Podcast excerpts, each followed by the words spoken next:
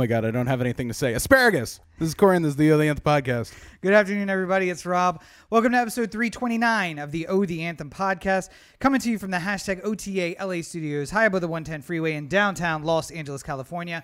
Thank you for joining us. Yes, thank you for listening on your podcatcher of choice. The easiest way to find it, believe it or not, anchor.fm forward slash O the Anthem.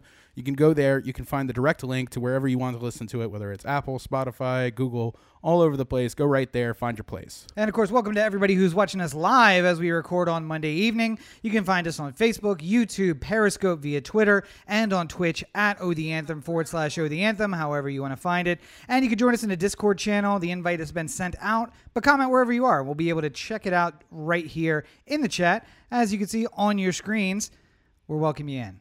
Indeed, indeed.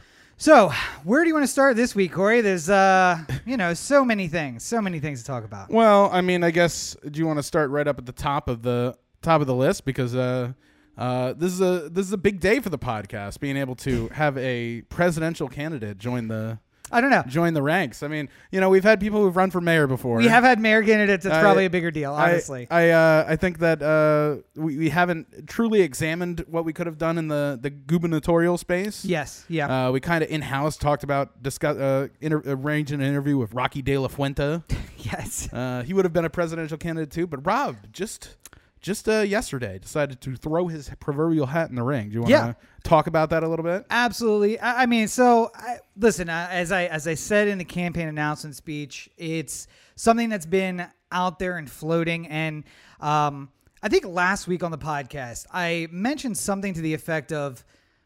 Why isn't there a better candidate? Why don't we have something better to choose from than what's out there right now? And um, you know, the uh, the passing of civil rights icons in the past uh, couple of weeks has really gotten to me. And um, you know, what was the what was his favorite his uh, quote? Um, making good trouble. Yeah. Making good trouble. For John Lewis, yeah. John Lewis's quote, yeah, uh, make, making good trouble, and I I think that uh, that just got to me over the past couple of weeks about maybe it's time to go out and uh, make some good trouble. So. Uh, yeah, uh, so we uh, discussed a little bit and we threw together some uh, campaign materials and some videos, and those are going to be coming out. And listen, put, it is put together a very safe, uh, socially distanced press conference. Yes, yeah. I mean, where I was the only person uh, that was visible. Yeah, it's, I didn't even pull the Cuomo where it's like let's sit six feet apart. No, I'm I'm the only person there. Um, but yeah, it's um, you know, listen, we're 99 days out. So what is there to be done? I I don't know, but if the DNC has not finalized their platform yet. The RNC has not finalized their platform yet. Although This RNC has finalized this platform. this RNC is, is finalizing the platform as we speak. And listen, I've been talking.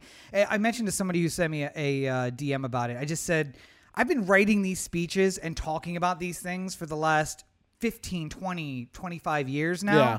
So for me, Boy. it's just yeah, yeah. For me, it's just getting it down and putting it down on paper and saying, hey, here's an alternative. Why is nobody talking about this? And you know, the things that we're not going to see from Joe Biden are a lot of the things that Bernie talked about. I wish that we would, but it looks like we're probably not. Right. But the other things we're not going to see from Joe Biden are common sense gun control reform. Like that's that's not going to happen. But you know who else who's not going to talk about that? Trump. right. So these issues get lost in the middle. I, I mean, there's it- we've talked about it on the podcast again for the last five years that if you were to poll the average American, they would say. Maybe I don't own a gun, maybe I do, but in the end, I understand that the First Amendment and the Second Amendment are equal, and maybe we should honor them in the right way.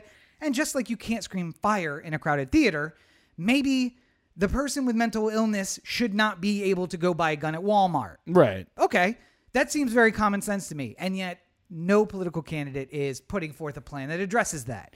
Until now. Well, and if you ask the average American, you know, about many controversial issues, they're going to come down kind of in the middle. And it's the um honestly, it's I think it's the thing that's got to be inspired by by Corey most of all. Because what you hear from Corey is this mix of slightly fiscal conservatism, progressive socialism, but also a, a lot of common sense ism, where it's like, hey, I can be far right on this issue and far left on that issue, and um, I'll tell you that ironically, there I saw a uh, TikTok that also kind of confirmed for me that I was in the right place. Yeah. and it was the roommates, never Trump and always Trump, where it's just like we have completely gotten in the mindset that I back this party 100% and they are always right, or they're the the worst thing to ever happen and and everything they do is wrong. Right. And that's just not how things should be done. Well, there was that that meme that was going around uh, with the uh, with the like normal face and the the angry face, and it was the like uh, fuck Donald Trump. And it's just like, oh well, what about Joe Biden? It's like fuck Joe Biden too. And the guy was like, Wait, what? yeah. it's like this is this is uh this is not new for I, I feel like if if generally speaking uh what I like about the idea of your candidacy is that uh you are coming to all these places from like that that position of thoughtfulness and where you think is right and it's not about like oh the DNC would be really upset if I said this Yeah. like you know Joe Biden can't really go off the cuff with everything he feels because the DNC Somebody tell Joe Biden that, please. well, somebody was gonna, somebody within the DNC is going like, "Hey, listen, we got some Wall Street people we gotta, we gotta look out for here. Yeah. You can't, you can't go fucking crazy on the taxing the rich thing. yeah. Uh, we still have a constituency we got to worry about. Rob is not worried about any constituency. No, absolutely not. He's just going As my my what- previous election record will show, raising money has not been a priority, nor has it been much of a success. Uh, but no, I, I just think that you you have to, at some point, you have to say what does the best candidate look like, and offer that, Yeah. and just see what people say. And thus far, people have been responding well. It, it's strange that I've seen people. First of all, it's made me wade back into Facebook, which I instantly regretted all of the decisions because I have to go back in to the depths of Facebook. But it's so weird that I, I have someone repost the campaign video and then I go to their wall and I see that it's just like always Trumper stuff after. And I'm like, what is what is this? yeah, Now, if I had come out and said, I'm going for the Democratic nomination for president, never would have posted any of this stuff at all. It would have been, I'm, I'm enemy number one. But Right. For me, it's just find a logical place and put forward a good policy. That's your and I mean, like me, me and you, we had a we had a little contentious debate like coming up the elevator here, and I, I, in your mind, I think you disagree with everything I was saying, but at the same time, you understood where I was coming from, and it was from a thoughtful place, and therefore we can have a a a vigorous debate of what the ideals are, and not necessarily where a party stands on one of them. Absolutely. Yeah. And and I mean, this is uh oh something I, I said to someone else who sent me a DM. They were just like, you know, the, the person you were in 02 or 05 or 10 or 15 is not the person you are today. Yeah. And they said, I mean, honestly, after I told them, I'm like, listen, I'm not ashamed of. I am ashamed of who I was then, but the person I am today is a result of who I am then. So you may dig back and find things, tweets or Facebook posts or anything from a long time ago. And I would like to think, and this person agreed with me, that when offered information that goes against my thought, I take in the information, I consider it, and more often than not, will change my position to the one that makes the most sense. Yeah. And you know, it's uh there's language I used as a teenager that I would not use now and I should not have used then, but I did use then. And if asked about it, I will put it in that context.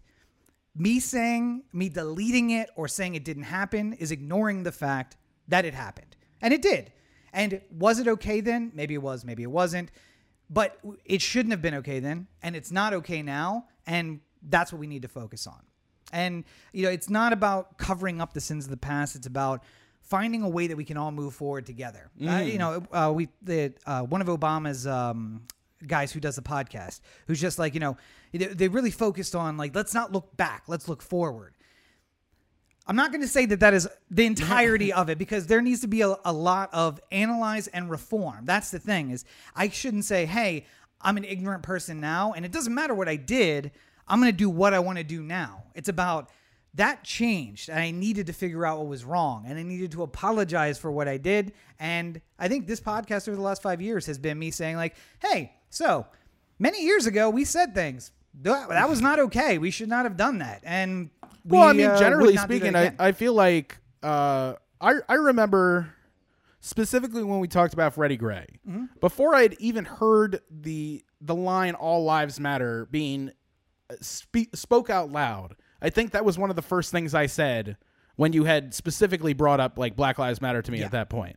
And it was like the first time, you know, like this was a new thing at that time because Freddie Gray was, you know, maybe fourth or fifth along the national outrage The calendar. hashtags. Yeah. the hashtag names. Yeah. Uh, and uh, at the time when I said that thing, again, not motivated by some sort of thing that would become bigger than itself, I was trying to express a yes, every single life matters the same, and I think we should treat every life the same. Not that certain people, you know, but like it was a, it, you know, like what that's a, a thing of growth I find in myself, and Yep. I admit that like if I look, if I would have known uh, the depths to which uh, that statement, even though off the cuff and not uh, influenced by some sort of outside force, was still going to be like.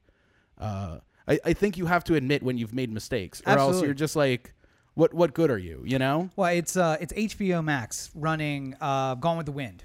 Yeah. Putting in front of it an explanation that this is the time in which this was made, and these things are, you know, I had as my, Looney Tunes cartoons and stuff like that. Like I had as my cover photo the Warner Brothers uh, thing that ran before um, Looney Tunes cartoons for a while. That was like, this is a product of its time. For us to pretend it didn't exist is for us to try and cover up the past. Yeah. We show this in the context of this is the time, and then it was followed up. Obviously, it's hard to do that in a cover photo, but it was followed up with a, a little contextualization about like Jim Crow, not okay. But we show this cartoons because we do not want to pretend it didn't happen.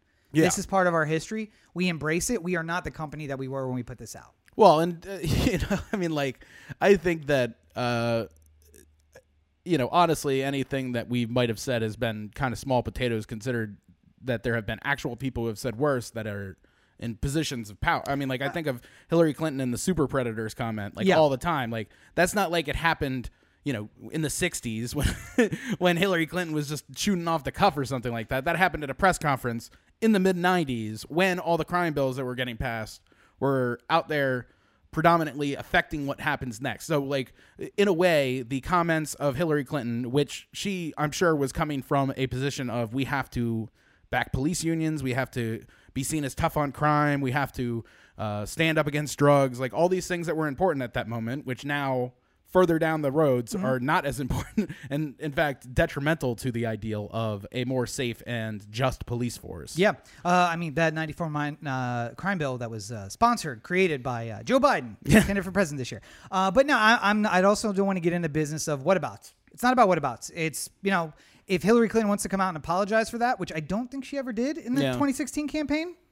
Um, I think she. I think she apologized for in like uh inappropriate terminology or something like Yeah. that. Like she tried to like jump around the like, well, you know, it sounds really bad out of context, but you have to understand that at that time there were some really bad gang members who were like these incredibly violent people. Yeah.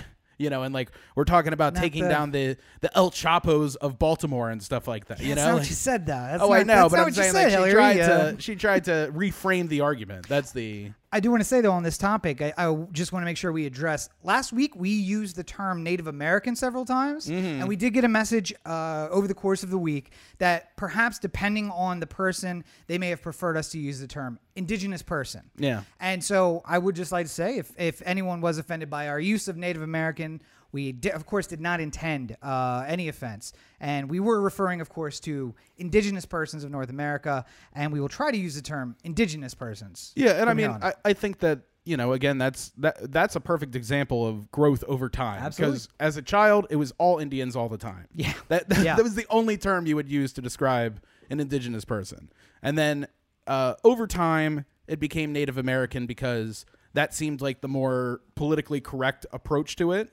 But it also never factored in the community or the the uh, desires of the community as much. Yeah. Uh, it's a bunch of white people, people who look like us, saying Yeah. like, "Hey, okay, Indian's not okay. Native American, got it. All right." Well, I mean, like, and and you know, I feel like that one for whatever reason stuck. I remember uh, for a long time after African American black, because there was a discussion of like you can't ever say black again. It's just Yeah. completely inappropriate. And then mostly the black community came together and said, Uh, that that's really so far down the list of concerns. It's not even Yeah. like sure, call me an African American, it's fine. But, but you know, like you, can call me black too. It's fine. It's not a it's not a big huge deal. when actually And then- insulting to parts of the community who are identified as Caribbean from the Caribbean or from Yeah. South America, and it's just like, listen, because I have black skin does not mean that I'm an African American. My family comes from wherever, and it's Right. A lot of that was Tainos, people who were mixed with people from South America or Central America or the islands, and it's like I don't know, but I can identify with my skin color, which is why they say Black Lives Matter. Because, by the way, Corey, your family's from uh, England, Ireland, Scotland. Yeah, France, Germany, France, Germany. yeah, all over there. Uh, and you know, my my family is very similar. Um, Northern Europe. easy to identify because at some point, uh, one of our ancestors signed a paper, came over on a boat, and then um, probably signed a paper when they got here, possibly. Yeah. The reason, and I had to have this argument with somebody this week. The reason that that the black people have a culture of around being black is because they don't have that. Yeah. Like I can go to Ellis Island and see one of my ancestors who signed a document there. I can also go back to the second charter of Virginia and find James Cheek, who signed that document and freely sent his second son over to America. Well, not only that, but I can I can go back into you know like the 14th, 15th century with people in my family if I wanted to. Yeah. and that is not a luxury that's provided to No. a lot of people. It's so, uh, you know, people who were brought here against their will, taken from their tribe, from their family, from whoever, from somewhere, shipped over to the coast, and then And so brought much- here in indentured servitude. and so much of the problem too was that like people were being shipped out of port cities in Africa, essentially. yeah, but- so you could be from, you know, pick a country in Africa, Congo, and just brought down to some port city and shipped out of there, and the last you know is you were in Johannesburg, and then you know all of a sudden, I know it's a long trip. I'm no, just- no, no, that's just geography. Uh, Congo's on the coast, and Johannesburg is South Africa. So, Oh, I um, know, but I'm saying, you know, like, but no, no, you, you at best, a I couldn't pick out a Congo city, which is the problem. I was trying to think of African cities on the coast. It's actually uh, not Congo anymore. It's uh, the Central African Republic. Is it? Yes, it used to be the Democratic Republic of Congo, but now Yeah, it's yeah, the yeah. Central African Republic. Is it Central African Republic of Congo or Central African Republic? so Republic. Congo's gone? Congo's gone. Oh wow. Yep. The more you Congo, know. Congo is uh, from uh, Belgians called it Congo. So oh okay. They went when they became like uh, free. They named themselves the Democratic Republic of Congo, but then they got rid of Congo altogether. Although the people still sometimes refer to themselves as Congolese, even Yeah. though they are from the Central African Republic. I wouldn't want to like give it up completely, but I understand why you wouldn't want it to necessarily be a part of the name. Sort of the Rhode Island conversation we were having. Yes, yeah. um, but I, again, back if, if at best you could find paperwork to trace your family all the way back, really, realistically, all you get back to is uh, Johannesburg, South Africa, or Yeah. or Congo, or Madagascar, or somewhere. And it's like after that, I don't know. They showed up here one day, and money was traded for them, and then we put them on a boat. yeah. Okay. And then even figuring out the lives of slaves or where they were at any particular point in time. I mean, it Yeah. can be tough for people who have a written lineage. Yes. uh, as it is, but it, it's more it's more difficult, obviously, when nobody gave a shit about that sort of thing. So, Um, one other one other piece of news I just want to say for the podcast. uh, God, that that that uh, that presidential talk went all over the yeah, place, yeah. just like the real Rob Cheek for president campaign. Yeah, I was going to say it's uh It's if, if anybody wants more information, uh robcheekforpresident.com, cheekforamerica.com, you can find more information there, links to all the social media stuff and uh, all the information about the campaign. Um, but to the podcast, uh, I'd like to welcome Spotify to uh, the world of what we've been doing for the last 5 years. um, Spotify just uh, announced that they're going to do vodcasts, which is this new revolutionary thing, Corey. It's a podcast on video Mm. Yeah. that people can watch. it's almost like it's almost like uh, Rogan came in the the building Mm-hmm, and they're just like. So pe- a lot of people listen to you on on Spotify, or a lot of piece- people listen to you on this podcast. But uh, I heard you also do video, and he's just like, yeah, you know, I have a little YouTube channel. It's like that sounds like the type of thing we'd want to hear. Yeah, it's a. Is that something you think we could duplicate? You think there's other people out there that do video? hi, hi, Spotify. I would like if I could just include a link to the Spotify where, like, if somebody wanted to watch this video version, Yeah, go ahead. Wouldn't it be I- much easier? yeah. Yeah, yeah. If I have to upload it again to Spotify to have one person watch it, though, I'd be less Well, inclined to do it. I do believe right now that the vodcasts are invite only. So Mm. if anyone knows anyone at Spotify, uh, you know, we have a back catalog of, mm, yeah, I don't know, 300 episodes or so on video. Yeah. So just saying. we got content. a lot of That's content. yeah. Uh, moving on. Uh, oh God, it's so good to say this again, Mm-hmm. but Orioles baseball is back. Well, you got see you jump down to the to the headline two. What's the headline one of this section? Well, opening day no, happened. that's the headline two as well. What's the What are we talking about, Corey? It's Are not we- just baseball. It's sports ball.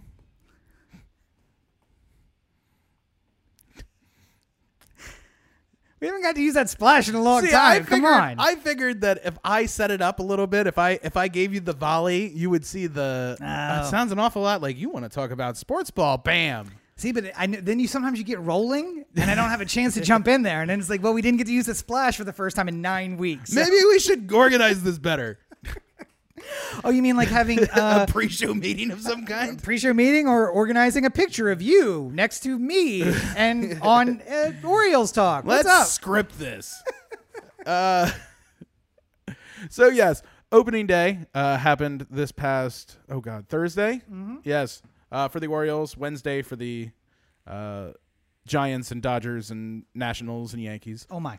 Uh, the Orioles right now are, believe it or not, tops in the AL East with a two and one record. Who would have thought? Which you know, if we extrapolate this over the season, I don't want to get ahead of myself, but that's forty wins and twenty losses, and I'm I'm pretty sure that gets you one of the playoff spots. By the way, uh, Tied for the number of wins from last season, or It's just gonna look really funny in baseball reference where it goes like 2019, 54 wins, 2020, 40 wins, made playoffs, one World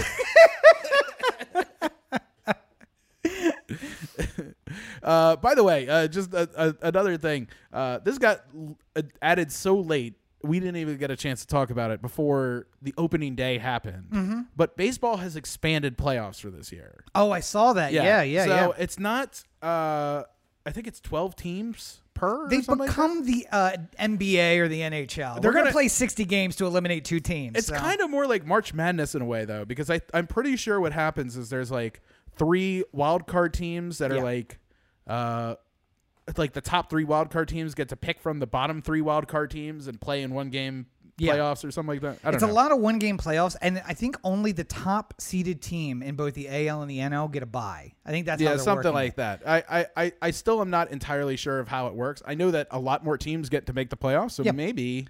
It's the you W. know if the Orioles are on the on the fringe, do you think they It's the make a big NBA. Like- trade for Nelson Cruz? we have made fun of the NBA for years, and I have made fun of the NHL for years because they spend 80 games, 90 games, eliminating two teams, and then everybody else makes the playoffs. And now baseball's like, hey, that looks like a good format. Let's try that. What I uh, uh, what I especially like about the, the the oldness of the everyone in the NBA and NHL makes the playoffs is uh, now they're both doing bubbles, and uh, NBA's in Florida and NHL's in Canada, and the NHL is basically just like. All right, everyone who's currently supposed to be a playoff team is now a playoff team. Congratulations. Everyone else go home. You're done for the season. Uh, and they're just inviting the 16 teams that make the playoffs that they Yeah. consider to be playoff teams. so two teams went home. Is what you're saying? Yeah, but I mean, like the you know the teams that were on the edge who were like one game out or something like that are probably like, oh, what the fuck. Uh, meanwhile, the NBA is inviting anyone who is anywhere close to potentially maybe making a playoff spot. So like the Wizards are there. It's like they're like eight games out, but it's like somehow the Wizards are like, oh, if we're not invited. Also- and now like Bradley Beal's out and a whole bunch of stars, and it's like, why are we even doing this? I have seen? I've seen no less than five women on Twitter being like, they're never going to finish this season, and like putting DMs of like, oh, I can get you in. Go to this door and tell your guy you're here for me, and like, okay, I- all right. somebody somebody I heard on a podcast that uh there was a somebody was taking bets on a player violating the bubble and it was at like plus 250 or something Yeah. like that and I was just like how quickly can I get to Vegas before they pull this shit like Why would it's you It's a guarantee think? it's Yeah, a that- guarantee well But, they've uh, already they've already violated the bubble in a way I mean uh I can't remember what player he he ordered like wings delivered to him and like got it through got it through into the bubble and then they like put him in uh, lockdown for a week or whatever. Uh, By the way- because he ordered delivery. They're at the Walt Disney Resort. Yeah. There are five star chefs available to them at all hours of the day and night. And this guy was like, Wingstop, man, I gotta get some Wingstop. Listen, I don't I don't know if you know how Disney works, but uh, those meals are not. Uh, my dad's old line was, uh, "Oh, family vacation to Disney World. Just give us everything you have in your bank account, and we'll give you back what's left." Yeah, but the, the, now listen. I, although your father's trip to Disney was a lot different than my trip to Disney, I would still say he does not have the resources of the NBA. we, we had a character breakfast. That's all I'm gonna say. That's how big rolling we were on that one. Uh, but no, the Orioles uh, uh, take two out of three from the Red Sox to start the season. Yeah. uh, we were supposed to be playing a game right now against the Marlins in Miami, But- but canceled, uh, postponed, postponed, not canceled. Yes, yeah. Uh, because 14 people in the Marlins, including 12 players, have tested positive coronavirus. Uh, so they didn't even get back to Miami. They were somewhere else. Uh, and New York, no, Oh, no, New York was in Philadelphia. yeah, Philly. apparently, a bunch of people tested positive in New York too, so Yeah. they had to cancel the uh, Phillies game or postpone the Phillies game so they could like fumigate the, the visiting locker room or something. Like it's uh, It's fogging. It's not fumigating. It's well, I think they fogging. used fumigating in the uh, in the article I read, so I don't know exactly what what way they're doing it, but Corey has figured out the Orioles' path to the uh, World Series at this point. just random coronaviruses wiping out teams on our in our wake as we just we just gotta like right stay before healthy. we play the Marlins, everyone gets sick, and then.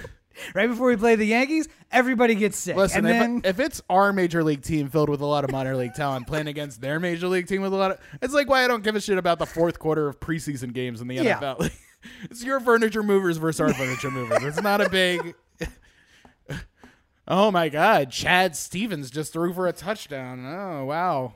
that arm's gonna do him really well when he's passing the Subway sandwich over the glass in a couple of gonna- weeks. He's really gonna enjoy selling used cars in three weeks. Like, not to pick on No. some guy named Chad Stevens I just made up. I'm just.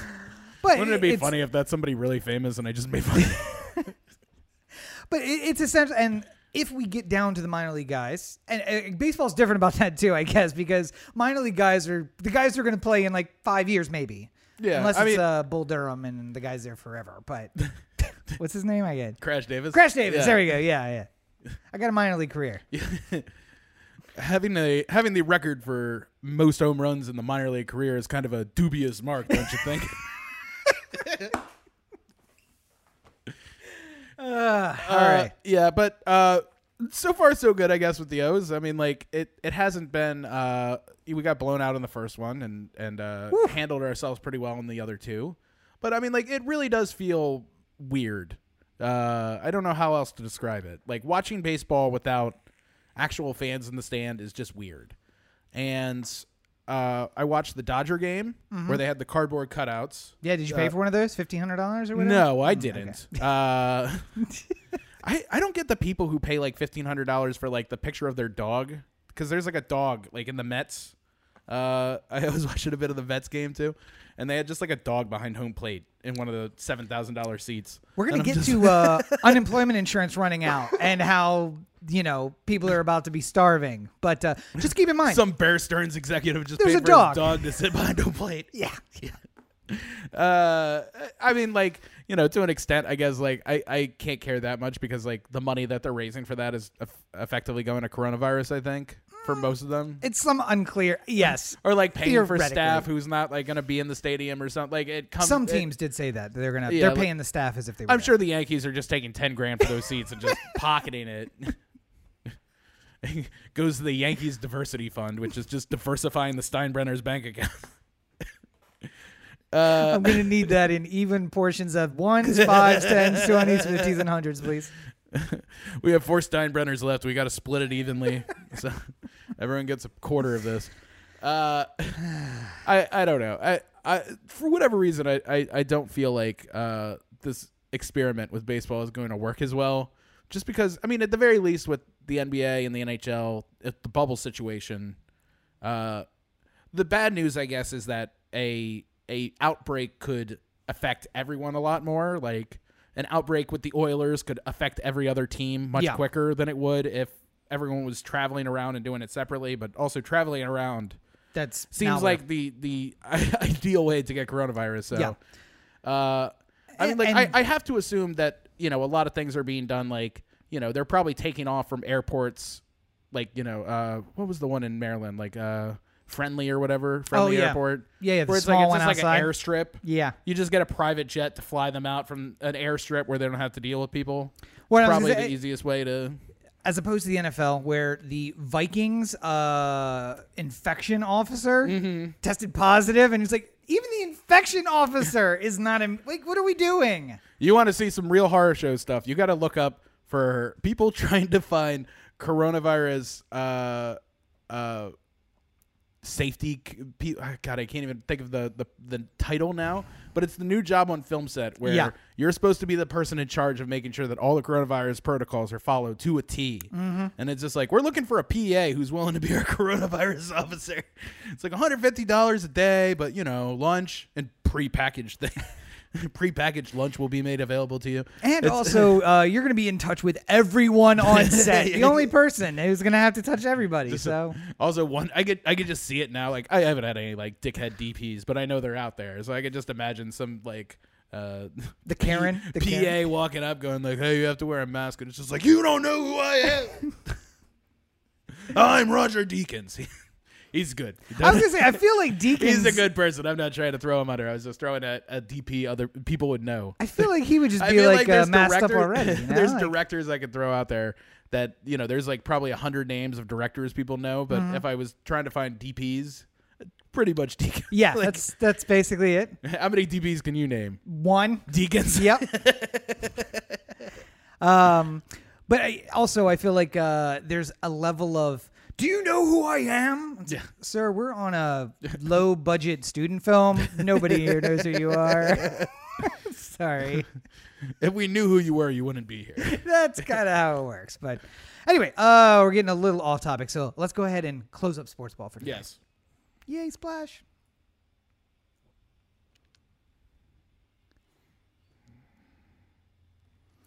So we did want to uh, touch on a couple of quick uh, for-year consideration moments. Let me just hit that splash real Oh, quick. Oh, here, Roberto, come here real quick. Let's make the for your consideration splash. Come here quickly. Come, come, come. quickly, quickly. You're We're about to be live on camera. the internet right now. You're about to be on camera. Just say for your consideration.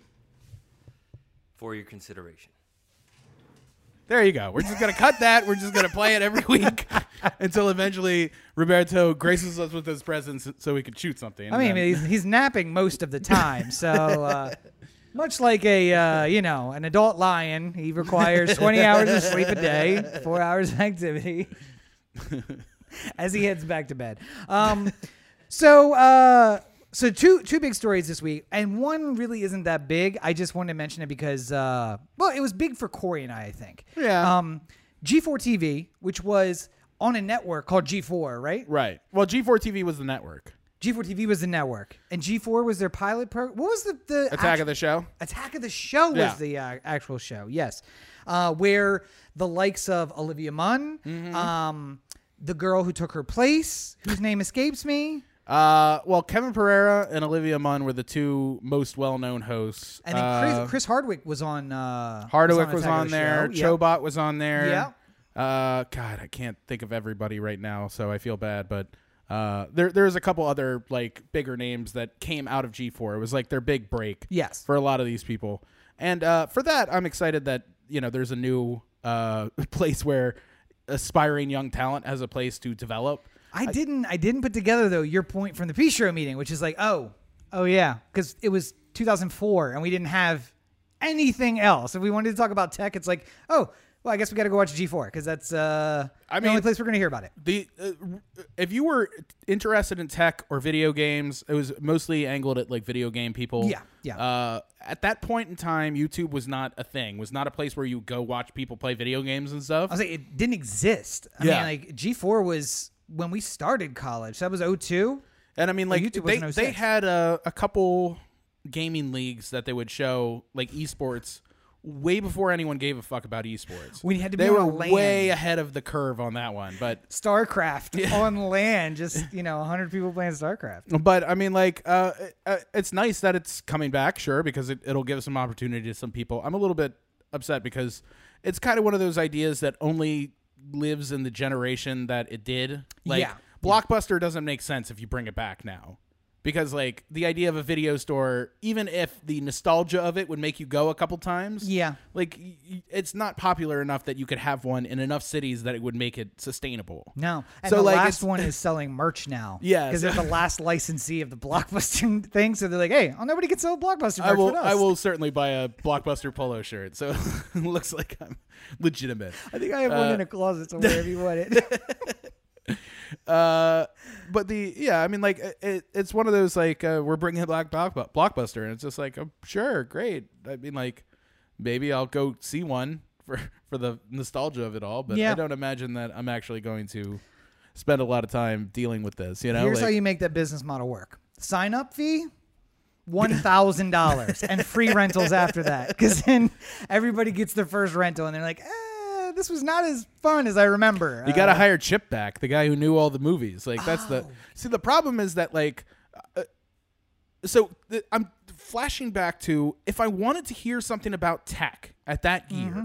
like if I if the new iPhone came out, yeah, I could go to CNET.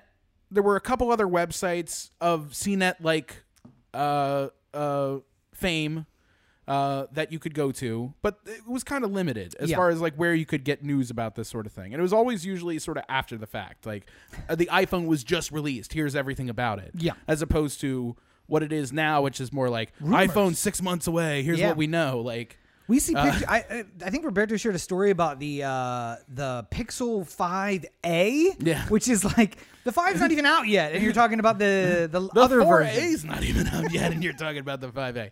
No, but I mean, like, and you know, it was just cool to have a place where you could go to learn about the stuff that you you were interested in, and Yeah. it was, you know, it was FailArmy mixed with tech news, mixed with video games, mixed with, uh, like shenanigans. College humor. Yeah, like it, it was. humor. It was just. A, it was a nice mix of, of a place in a pre-internet world that made a lot of sense, or a pre-peak internet world. Hmm. Yeah, I was gonna say when before the uh, the geeks took over the world and everyone Right. thought it was cool. Yeah, But I mean, you know, I, I I'm uh I, I'm in favor, but not not crazy about it either. Because I, feel like this will just be like a a cheapening of the G4. Like I, I can't imagine it being better. No. Like, I, it'd be hard to imagine it how they could make it- make it work in a way. I mean, I think Hardwick took the like best. if somebody if somebody said, you know, here's Blockbuster, fix it, and make it a successful bill business. Uh, Okay, all right, here's what we're gonna do. We're gonna create a time machine and travel back to 07, and you're gonna purchase Netflix. we're gonna offer it to kill. Netflix. By the way, uh, Netflix offered to Blockbuster for one million dollars Yeah. in 2007, and they said, "Who's gonna want to stream movies?" Then Who's, who's gonna want to have them again- movies sent to their house? Well, offered it to do them again for 100 million dollars three years later, I and s- they still said no. I still remember when when that was happening. Uh, my brother was was onto Netflix and I wasn't. yeah, Uh, and he said it's great because I get these new movies, uh, you know, Straight like to the house. just straight to the house. And Yeah. I'm just like, yeah, but then you got to wait like three days. Like I decide I want to watch a movie. I want- I'm like, I want to watch Margin Call, and I just go immediately to Blockbuster. I get Margin Call, I bring it home, and I watch it. Like there's no wasted time, and I get Yeah. like candy and stuff like that while I'm out. The whole thing, I plan out like, oh, I haven't seen this movie in a while, and I pick that out and I go Oh, the, home. the opportunity of like stumbling into stuff, and you Yeah. talk to Chip, who's like, "Hey, if you like this, there was one from '78. I think is even better." Do you ever see the original Gone in Gone in 60 Seconds? Oh my god! And he tells you all about it, and then you watch and you come back and you're like, Chip, you're genius. Yes. Yeah. Uh, the the uh, whole idea of like trying to make this work now just seems a little like it just seems like G4 would be a really great YouTube channel. Like well, and I was gonna say, I think Hardwick took the best of it and turned it into Nerdist. Really, now that I think kind about of it, yeah. I mean, like uh, Nerdist news is very similar to what the news Show. was on G4 TV. Yep. And I mean, like there was just basically like a you know the so the attack of the show uh format was up top they did like a top five of you know interesting videos and Yeah. like news and then they went to the news where they talked about everything tech and game related and then the rest of it was interviews or movies or video games or whatever new thing was out but Mm-hmm. Yep, that sounds like Nerdist news, actually. Yeah, yeah. Yeah. Uh, without the top five, because they do that on a separate video. Right, where right, Top five Marvel movies come out in the last five years. yeah but it was like top five like video inter- internet videos of the day Yeah. basically yeah, Yeah. it was like a curated youtube channel Yeah, thing but we have that now. It's called TikTok. You just watch them directly. You don't have to have them curated for you. Um, one other bit of news for uh, for your consideration, and that is that uh, I think it's official. We can say the summer movie season is done. Do, do, do. So. Tenet has been moved at least until the fall, uh, and it's likely to get maybe possibly a European release only in the fall if they decide to do that, which I don't think. Wait a minute, Europe is open again? Oh yeah, yeah. Weird. Hmm. Asia also open. Strange. Seems like it's almost just us at this point. Oh, just Brazil us and also. Brazil. Brazil and a handful yes. of other places. It's almost like some people got it right and some people didn't. And the people who got it right are living their lives, and the people who didn't are wondering whether or not they're going to get enough money to live off of from the government. What do those countries have in common? I can't. anyway, um, What did Trudeau, Trudeau do that we didn't? Hmm. but yeah, uh, so Tenet got pushed, and then you know Mulan and the like another live action are already like, no, we don't. We're not even gonna say. There, Yeah. there's sometime in the future, and then there were two releases for August that escape me now, but both of those have been. One was pushed to 2021 completely. Um, oh, uh, Quiet Place Two. Has been pushed completely to 2021. Fast and the Furious got pushed to 2022. Uh, the new Matrix movie's 2022 now. So like it's just everybody's assuming this year's a wash. Um, so I would worry about being one of the. I mean, like Tenet. I imagine whenever movie theaters open nationally, gonna Tenet be will one. be within a couple weeks of being released. I almost worry though that that wouldn't be great for Tenet either because. I mean, honestly, if you're like a Fast and the Furious and you're pushing to 2022, that might be the idea ideal go because 2021 is going to be kind of weird. Well, and you don't want to be the so I think I think part of the reason they pushed Fast and the Furious is also the other top, but the other part of this topic, which is they didn't get everything yet, and Yeah. so they also have to go back in production, and who knows when do that's going to be and stuff like yeah, that. who's who knows when that's going to be. Um, so eh, I, I honestly, Tenet gets me out to the theater. I, I Yeah. really just wanted to to Oh, I- to open to get me out. We'll so. see Tenet. Yeah. but I'm saying I think uh, so. I, I was uh, I can't remember who I was listening to, but somebody basically said like you know you can break the economy into three different classes, which is people who go out and do the thing immediately as soon as they can, the people who will go out and do it pretty soon after it's available, but not right away, and then other people who won't do anything until the the vaccine or Yeah. the reasonable assumption of safety is evident. So I'm probably in the middle bracket. I don't want to go like restaurants opened, and I didn't immediately go to a restaurant because I was like, I'd rather see how this works out. And then two weeks later, they were closed Not because well. it wasn't safe, and I feel like I was good for not going to the restaurant right away. You know, like so. I think that uh, while I would figure out a way to see Tenet in a safe manner Yeah. and like uh, go to do it. I don't know if I would do the exact same thing for every movie that comes out. Like No. a Tenet is different than you know Arthur Two, Electric Boogaloo. You know, Well, and also, uh, you know, we are A plus members, and AMC's whole thing about we're disinfecting the theater after every show, and you and your four friends can sit together, but then there will be you know, five seats between Yeah. you and everyone else, and I, I, I am more comfortable with that than you know, like um, nothing against them, but like the Vista reopening and being like free for all. Yeah. We just need your, we need to fill this place as much as possible. I'm like, ah, okay. I mean, and uh, I I, I feel for uh, Yeah, I mean- the small theaters. I really do, and uh, you know, uh, God, uh, the owner operator of Laemmle was Mm-hmm. on uh, one of the KCRW podcasts recently, I think, or uh, it might have been uh, Hollywood Reporter or something like that. And he's like, "It's Yeah. really bad. It's Yeah. really like." I, May not reopen. It, well, it, it's like we're gonna figure out a way to try and push this ball down the court as much as we can and reopen, but we're also trying to do that. You know, like you you balance this thing where it's just like right now we're trying to pay our employees at the same time as not being open. Yeah. So we're just reaching into the reserves that we have that were already kind of tenuous at, at, at front to try and keep this thing open and still be good citizens and still be respectful of the employees and blah blah blah. But at some point we're just gonna have to fire all the employees Yeah. so that we keep the money so that we can reopen when we can. But you know, like it's like it, at what point do we get back to making money enough so that we can counteract these you know, and like they're they're like all options are on the table. We might sell theaters, we might have to do this and that. Yep. But like you feel for people who are in that in that regard. Like and trying to do the right thing. I, I feel terrible for the Alamo Drafthouse because they opened up. They've had less than a year. Such a long time of waiting. yeah, they had like six months, and then and Yeah. then you know you you can't go, and uh, you know like that's. th- This was the prime time for them making back the money of the investment that they just did because movie theaters are incredibly expensive investments to Yep. make. And the reason why the tickets cost so much is because they need to make as much money that back because it's constantly going out the door. Yep. So Huh. Well, uh, speaking of those three groups of people, uh, the first group of people, the ones who will rush out and do it as soon as you can, you need to go home. please stop doing that. so, I mean, there's not a lot of updates. There's not a lot of things on Corona this week, but essentially, it's. I mean, uh, numbers are still going up. And numbers are up. Uh, California's up. Florida's up. New York is holding steady on its way down. Um, Yeah. But California is shipping doctors uh, from the military. They are, uh, I think Newsom requested the return of the Liberty ship to either San Francisco or LA because we're at near capacity on ICUs and Yeah. on hospital beds. And I still ride my scooter down Franklin every day and see the restaurants packed. Yeah. And by restaurants, I mean the seating on the sidewalk that is not nearly six feet apart, but everyone's packed in there. And I just, how are we not getting it thus far? the what amazes me is like I feel like if I was Garcetti, I would have somebody who just sort of goes around and sees what's going what's happening because it feels like nobody Yeah. connected with trying to figure out the problem is going around and looking at the very obvious things that are like in front of your face like uh, I right in front of the old Pacific Theater in Hollywood. Uh, what's that between Cahuenga and uh, Wilcox. Wilcox Yep. on Hollywood Boulevard.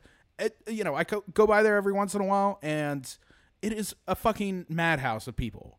And there's a couple food trucks that are set up there, which is fine. I'm, you know, like I'm, I'm I want these people to be able to make money and eat and stuff like that too. But it's literally just like a fucking club let out because there's hundreds of people at any given point in time just lined up on the sidewalks, maybe masked, maybe not, like double Do you know parking why? in the street. I say, do you know why that block, Why? Pacific Theaters, is empty?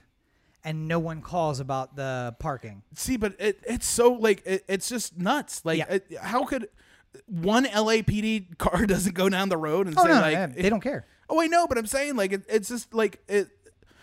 I, I there was a story this past week about uh, businesses getting fined for putting up signs that said we're open for delivery or takeout uh, on their restaurants. Yeah. and they would get fined for the city because you need a special permit to put a banner on the side of your building. Welcome to California. Right. Yep. And uh, you know, since then, since it became a story, Garcetti was like, "Well, listen, these, the, uh, this We're not gonna enforce we're that. not going to enforce that thing. It- It's fine." But somewhere along the line, there's fines being given out for shit that is completely unnecessary. Like putting a sign up on the side of your building saying we're open for takeout is just a, a way that a, bus- a business that's lost 70% of its income can hopefully get some of it. Yeah. Because right now, I think everyone is doing the same fucking thing, which is like, I want to eat what's open. Yep. Like, I know there's a handful of pa- places that are just not reopening until things are better. Like, Yelp is no help. Uh, Google is no help because it says here are the business hours, maybe affected by the coronavirus. It's like, Yeah. uh, okay. I've also ordered food and then went to pick it up and found out the place was closed. Yeah,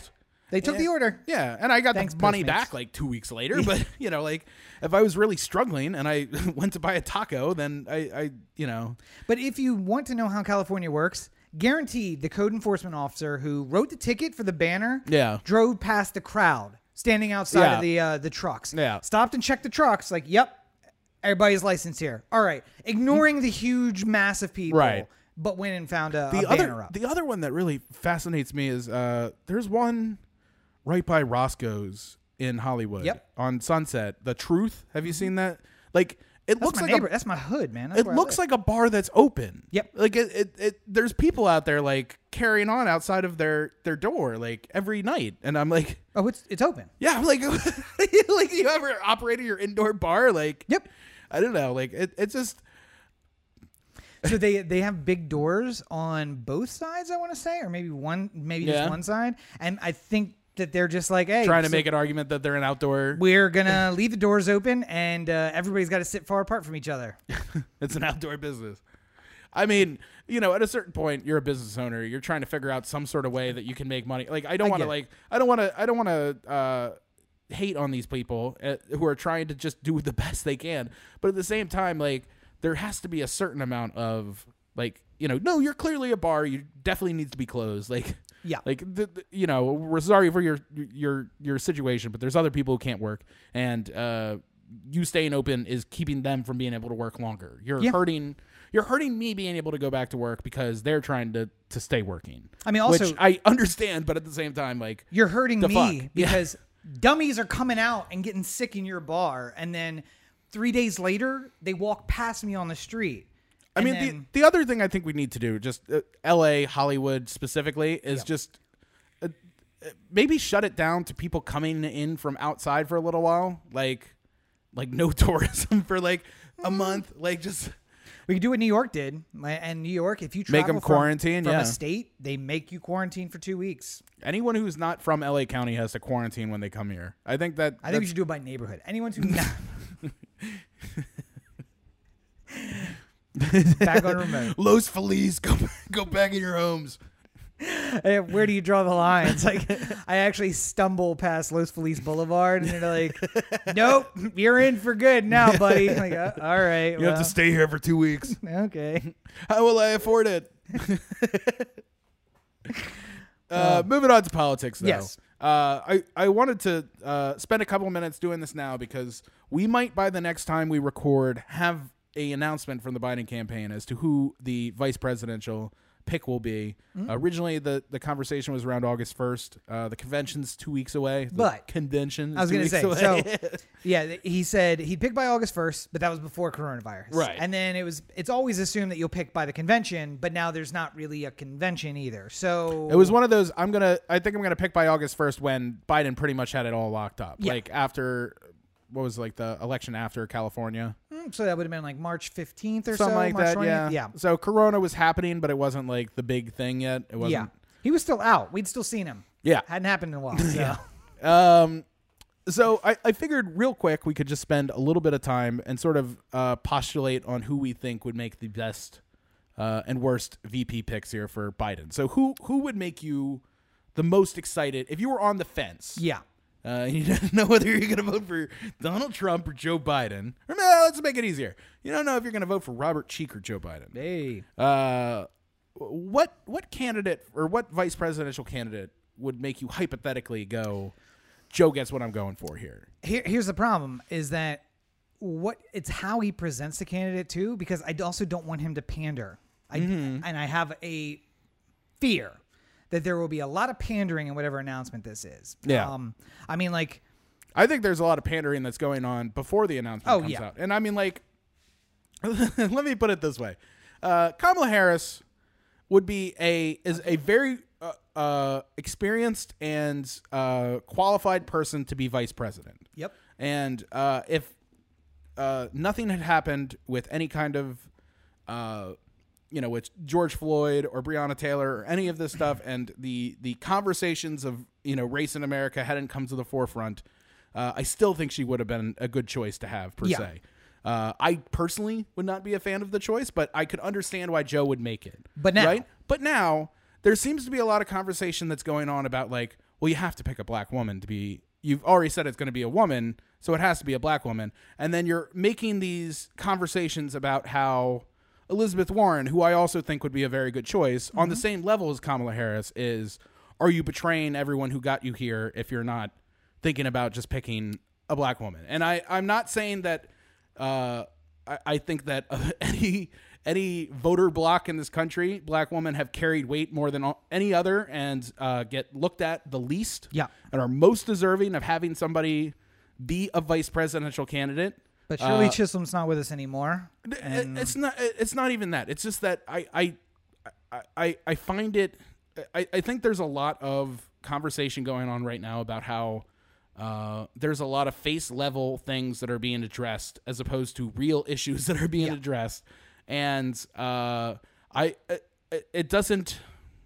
Knowing that my new version of Madden is going to come shipped automatically with an update that will change the name of the team from Washington Redskins to Washington Football Team, yeah. is like great wonderful Yeah. not anything we were asking for we were asking for a, a conversation about qualified immunity we were having a conversation about uh, you know whether or not uh, officers can search vehicles with reasonable suspicion like maryland court of appeals just finally said today that Scent smell of marijuana. marijuana is not enough to instigate a charge Because, or by the way- a search It's legal There, Yeah. are, it is now a quasi legal product in Maryland, not recreationally, but medicinally. So I mean, even recre- recreationally, it's just a fine. yeah, If if they found, I think it's a ounce or gram or uh, or uh, an ounce. Uh, it's an ounce. I'm sorry. Yeah, I uh, it's I think it's an ounce. That if you get caught with less than an ounce, it's just a fine. yep.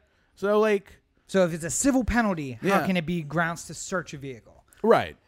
Which is what the uh, Court of Appeals said in an earlier case. They said this might be problematic. Turns out it was problematic. So my my interest here is uh, in in thinking of who is most important for Joe Biden is to think of who is best for this country. Who is the best person that if Joe Biden slips on a banana peel and falls down a bunch of flights of stairs and Mm-hmm. is no longer president, uh, who is the best person to pick up the mantle and run the country? So first, Secret Service. That is William Baker, and you can find him in Los Angeles, California.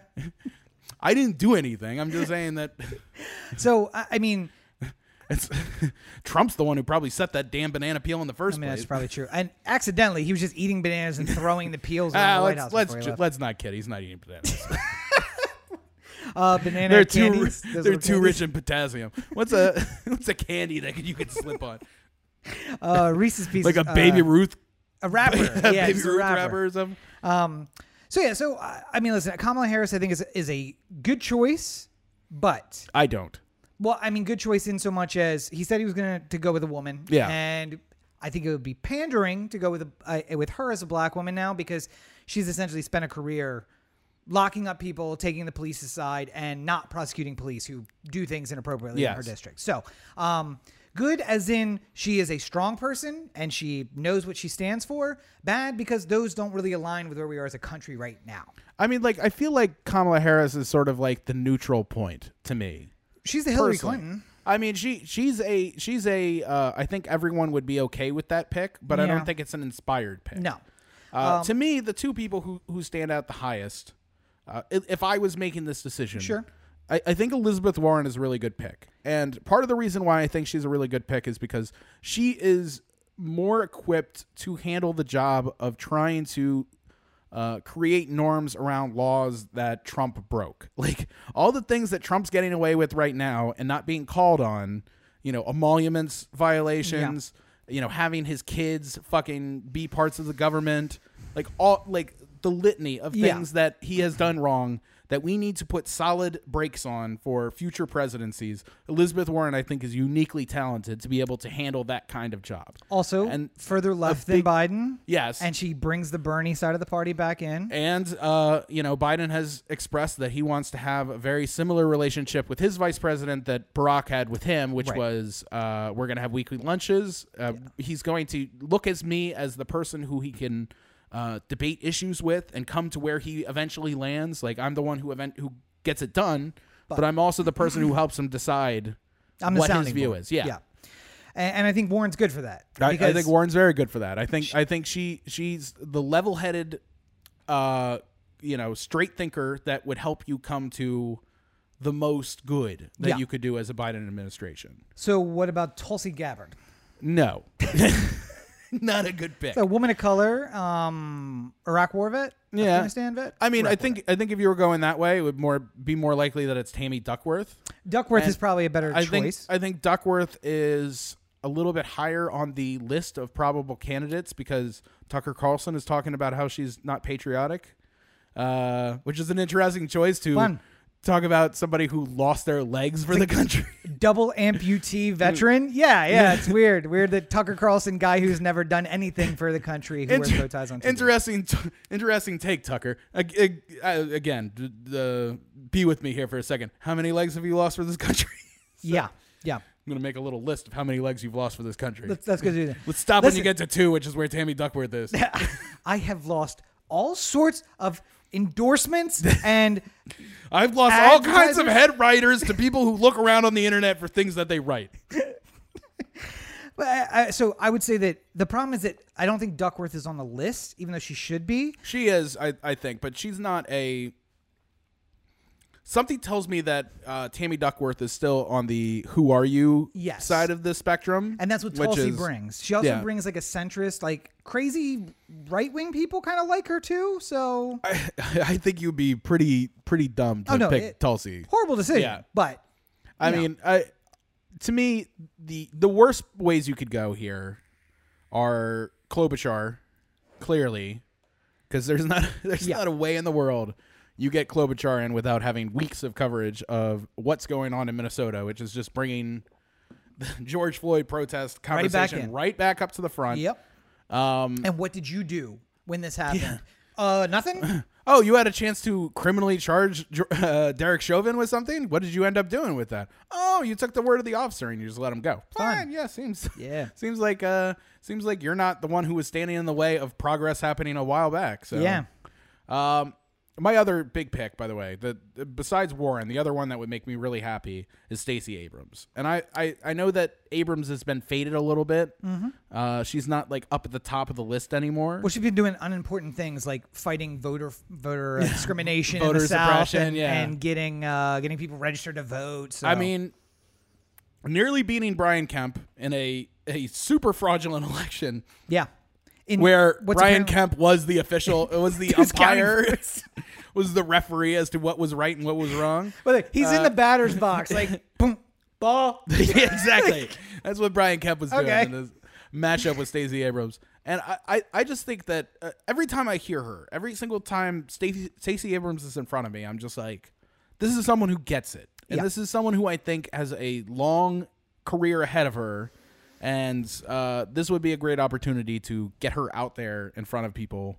And, you know, there, there's no easier way to become governor of Georgia if you're vice president of the United States first. Like, it's a pretty good. So uh, here's the thing. If she wanted to go from one to the other, you know, I mean, she'd probably run for president on her own, but Yeah. uh, if she had a Nixon situation where she uh, didn't win and went back to run as governor of Georgia.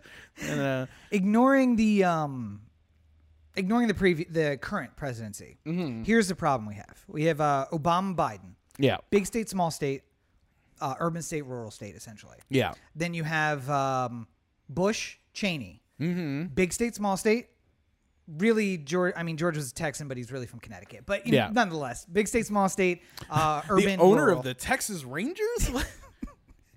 uh clinton yeah, Arkansas, Tennessee, bit of an outlier, but Clinton was famous nationally before Yeah. he was governor, so, or while he was governor. So it's a little different. But also, um, Gore was kind of a weirdly leftist person in the South. So Clinton could be his centrist person, and Gore was the far. well, there he was, the there was a there was a thought process that was happening there where uh, the South was basically just Republican country, and there was no. It was the you have to win these swing states to be able to make any kind of any kind of Democratic advantage in the electoral college. Arkansas and, Tennessee right here. There we go. Why don't we just put two Southerners in there Yeah. and make it a little bit more interesting? And it didn't make it any more interesting, No. but you know, But it, also, Gore is a New England Democrat. He just happened to live in Tennessee and Yeah. convince the people of Tennessee to vote for him. So weird. I mean, Gore now is no different than Gore in '92. He's the same guy. Mm-hmm. They just really like him in Tennessee. So for whatever that's worth. But before that, H.W. and Quayle. Before that, Reagan and uh, I really do feel like, uh, in my mind, uh, the idea of taking states as a like picking somebody from a fir- certain state to get a certain Mm-hmm. uh, thing from it is not as important as it used to be. Because I, I- mean, like I, I, I, you know, like. So take Kamala for instance. 'cause You you think like Big state. small state Delaware versus Big big, state. state. California. yeah, Georgia Uh, versus California. More importantly, yeah. uh, I, I, think that regardless of who Joe Biden's running mate is, he's going to win California. probably. It could be a dead raccoon. So I, This is not the '92 election. yeah, I don't California's think not in I don't think it's uh, that important. Uh, I would rather I would rather have it speak to a different level of experience. I think that people have an in, have a opinion of California as this like liberal haven. Yeah. Uh, and that if you are electing or if you're picking the senator of California, you're picking picking the lefty, Which you is know, not true. fascist. not true at all. yeah, like I, I don't get it. But But here's the thing, though: if Abrams is on the table as a one-time candidate for governor of Georgia, I mean, it makes not- it makes Cal- it makes Georgia more interesting. it, oh well, Georgia's already, by the way, like plus seven Biden right yeah, now. it's so, already a swing state in Biden's favor. So why does it take Duckworth out though? She's at Hawaii. No, she Washington? is no, no, no, no, no, no. Uh, fuck, uh, Midwest there somewhere. God damn it! Why can't I not? Small remember? state though, right? I think it's Illinois. It's not Illinois, is it? No, I don't think so. I'll find out. You okay, talk. but I just I feel like that that if if Stacey Abrams is going to be in play, then there is a lot of other people who could be in play as well. Um, the governor of Michigan could be in play, uh, whose name escapes me right now. But um, Yeah, it's Illinois. is it? Yeah. For some reason, I thought she was uh, one of the senators from. Um, well, and she forget was about eight, she was eighth district of Illinois, and now that. now uh, she's a senator from Illinois, right? Mhm. Yeah. But I mean, listen, if you're looking for someone who has minimal experience but a lot of crowd Yeah. appeal, how about Biden, Alexandria Ocasio Cortez? Too young. That's the problem. Right? She'll be 36 this No. year. I thought she was going to be 36 before the election. No, She's she- 34? She's 34 right now. and she turns 35 then. She turns 35, I think, in the summer of next year or something like that. Oh, I thought But it was the fall. like- I thought I thought she was one of like like on the line of being able to run. no, I think not. she's more like she's turning 34 this fall or something. Oh like, dang. Okay. Well, I can find out, but I mean, like, I, I remember looking it up and not. But really, but realistically though, that there's a lot of people who are there though, because you can go for a congressman, you could go for a senator, you could go for the governor of a state. I mean, I really am not thinking of. Uh, uh, let's let's put this in, in Joe Biden's mind right now. Yeah. I'm not planning on voting for you again. I I'll give you this one. Yeah. I will I will vote for you in this one.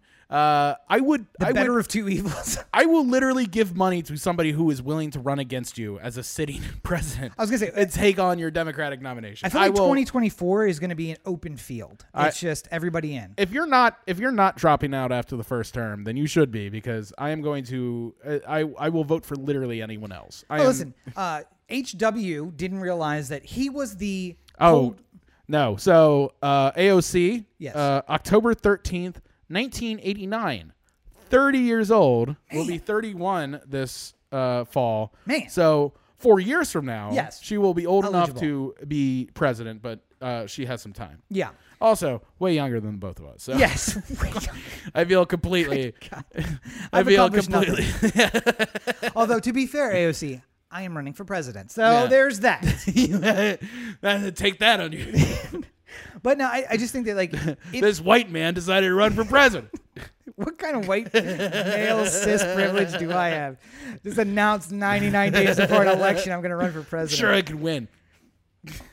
Only a white cis male decides that he can just win a national election. I'm, I'm, I'm telling you right now. If AOC's running against Biden next time, I'm voting for AOC. I'm. I, I was going to say, I think Biden needs to realize that, like, HW didn't realize he was the Cold War to the New World kind of transition. And Yeah. He was a one term guy that's, we had to get from Ronnie to whatever comes after that. Biden needs to realize you are the anyone but Trump. We need someone trustworthy to give the reins to for four years. Right. After that, we're going to move into whatever comes next. And the Republicans will either get rid of the Trumpers or they'll split and there'll be two Republican candidates and then probably Biden still because he won't say goodbye. And then he's running so many times, it doesn't matter. And then whoever runs against him, who's going to be a Pete Buttigieg, AOC, like 35, 40 year old Yeah. far left Democrat, basically. It'll be an open field. But uh, I mean, listen, Abrams, I think of all the people we've talked about, is the the front runner of these names. The difficulty is Pete Buttigieg was no one before what October. He announced in October, and then Mm. everyone's like, "Hey, this guy." I said his name To an extent, yeah. beforehand, Yeah. but you know, so there may be a congressman, a mayor, uh, you know, a state senator somewhere who's ripe and ready for that, and we just don't know who they are. But the Biden camp has hundreds of thousands of dollars to spend. the the problem search. is that all the names I hear that are on the periphery, Yeah. like the uh, the wild card names that are not on the top of uh, people's minds, are ones that I am 100% absolutely not interested. in. Susan Rice. Well, Susan Rice for one. I'm not interested. I'm not interested in Valerie Jarrett. I'm not interested in like a like here comes back the old Obama squad minus Obama. Yeah. Like that doesn't. None of that makes me happy because the only per- part of the Obama squad I really liked was Obama. So I would appreciate if none of them had anything to do with it again. But I would say the other thing I like about Stacey Abrams is I mean, like I would not be happy if uh Ob- if Biden goes like, yeah, by the way, Attorney General is gonna be uh fucking what's his face again? Uh, Emanuel. no, no, no. He was a chief staff. Yeah. Oh god damn it. Why can't I forget his why am I forgetting his name? Uh the one right before Mm, nah. Yeah, it doesn't matter. Whoever uh, you know, they should bring back Colin Powell, Secretary of State. Let's give him his I've been due. thinking more and more. We should Biden should just pay to have a camera put in front of Colin Powell and just be like, "Hey, I've been a Republican my entire life. I've taken a lot of shit for it. Uh, I'm voting for Biden. I'm voting for Biden because I care about America. You should too." And then it's just like, you know, Joe Biden, Colin Powell, and concerned American citizens for America. Yeah. Uh, oh, but I was going to say is uh, Abrams also appeals to me because Warren is safe, a safe seat. When she leaves to go to the vice presidency, they're going to put another Democrat in her place. Yeah. Kamala Harris is also a safe seat Yeah. because whatever, you know. I mean, I Um, would I would be happy about the opportunity to get a new senator. Like True. I wish that Dianne Feinstein would find her way into a boat and float into a lake, but you know, I can't do anything about that right now. Again, Secret Service. William Baker, Los Angeles, California. Uh, She found herself onto the boat and then she found herself in the middle of the lake. I had nothing to do with the boat. I, I don't own a boat. I don't know where the lake is. She did it on her own. I, I think that th- some of the other names on the list, though, Don't let me testify on my uh, Duckworth, coming from Illinois, Yeah. I got concerns about Illinois electing who who the governor of Illinois may elect or may put in place. Uh, past govern governors haven't made great decisions when they replace senators. So, To be fair, yeah. um, and then you have like the Michigan's governor, a special election in Michigan. Crapshoot. I have Yeah. no. There could be a far right militia Republican. I don't know. Yeah. And we don't want to lose more state houses if we can avoid it. So that that's the problem is you do this math of like you're a Democrat going in. I'm sorry, going into uh, into a thing building an administration. It is saying there's really only certain pieces I can look at as well because I don't want to take key pieces out of the Senate Right. and then not get legislation passed because I have nobody there Yeah. with uh, experience who can move stuff in. Please leave Schumer. We don't need him in an administration.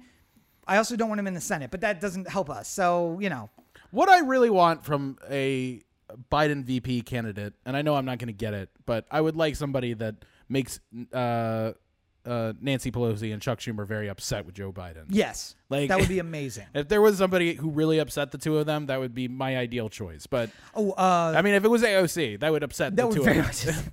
Uh, They'd the be like, Joe, girl, what the fuck are you doing to us? the little girl from the uh, Wall Street statue, the one that stands in front of the bowl. That's the girl I want. That's the one I want to to be vice president. Chuck goes to sleep every night cursing that girl's name. Yeah, I um, You're making it harder for me to get elected, you little fucking bitch. I want to say uh, uh, Warren. They may have that reaction too as well. I just feel like um, she doesn't play to their demographic. Yeah. Um, they're looking at Kamala and saying, "Let's make it Kamala. She's the Yeah. one that we want." And anyone else is gonna be hard. But So there's also a little like I heard a thing where uh, somebody who's in the the VP uh, discussion group, yeah, like related to whether or not Kamala's on the list, was just like, eh, she's on the list, but uh, she was a little mean to Joe during the during the whole debate, so maybe she wants to apologize for that. And it's just like, fuck you, like. Don't ever, never one, Kamala. I'm gonna tell you to apologize for a lot of shit. That Not ain't that. one of them. Not that. that ain't one of them. Fuck, it. do whatever you want to do during the campaign. That's that's fair game. You're you're you're running for president. Don't don't. by the way, I'm you're calling, trying to take out the top dog in the in the race. That makes a lot of sense. I'm Like calling it right now. Surprise VP pick, yeah, Michael Bloomberg, right there. just in a wig. Michelle Bloomberg has decided to join. Uh, I- listen, he doesn't have to stick to anything that he promised to do. I mean, it doesn't matter. The world's Listen, changed I a lot. I I, uh, I I think that I think- TikTok adver- advertisements are expensive. I need Bloomberg. I think I think that I think that saying that he was going to pick a woman was uh, uh, certainly something worthy of doing Yep. because uh, you know fifty percent of the population and all should be fifty percent of the ticket. That makes sense to me. also should be fifty percent of the Congress. We got to work I, on that. I just hate the fact, and th- again, this is not anything against picking a woman as vice president. I just hate the fact that uh, you are you are putting out the idea of maybe getting somebody else who would be just as inspiring as these other picks. Like, it, it- I, I think if you're doing that, like, is it Stacey Abrams or Pete Buttigieg? Are they like, are they equal footing or something like that? Or they, if it if it was a if it was a 50-50 decision, are you feeling good about that?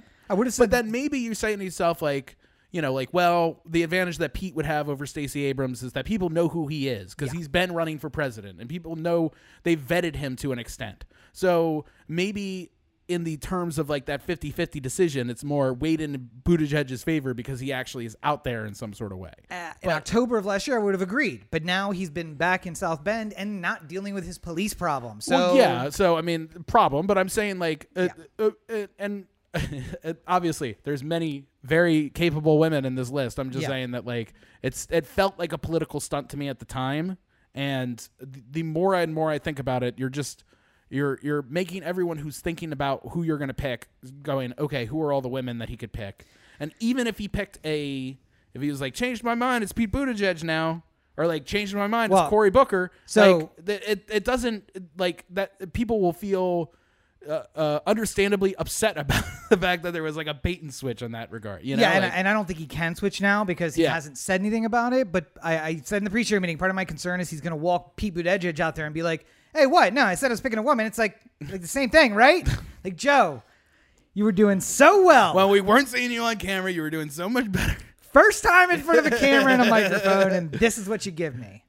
God Thanks, damn it, Joe. Uh, but this is what happens when you mark, march out 70 year old dementia filled men in front of a national stage. It doesn't happen when you send, I don't know, like a 36 year old idealistic um, Renaissance man.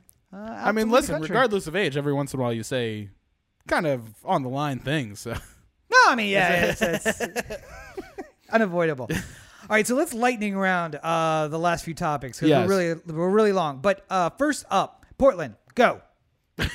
Uh, I I think that uh, for whatever reason, uh, Portland, uh, maybe it's just what what Republicans think of when they think of like this liberal fever dream. Like, where do all the worst liberals go in- their mind? I think Portland is like this this thought. It ain't. Uh, I mean, we- we've discussed this before. Oregon is kind of the most interesting state because it's like the furthest left and the furthest right at the same exact Yeah. time. Like, so it's a really interesting place. Uh, but it's uh, fucking ridiculous what's going on right now because uh, it, it seems like most of these people who are uh, going out there without names or any kind of identification, working as agents of the federal government, are also paid contractors. Uh, so Twist. uh, our concerns about like, well, how many customs and border patrol agents can they possibly send out to American cities isn't as much of a concern if you're hiring your own private police force. Yeah, uh, a police force Uh, that they've been training in Afghanistan and Iraq for the last, you know, 20 years. Yeah. So, nice big list of people. And the ones that, as far as the U.S. government is concerned, is on the same level as American uh, service members, but in a way less accountable. yeah.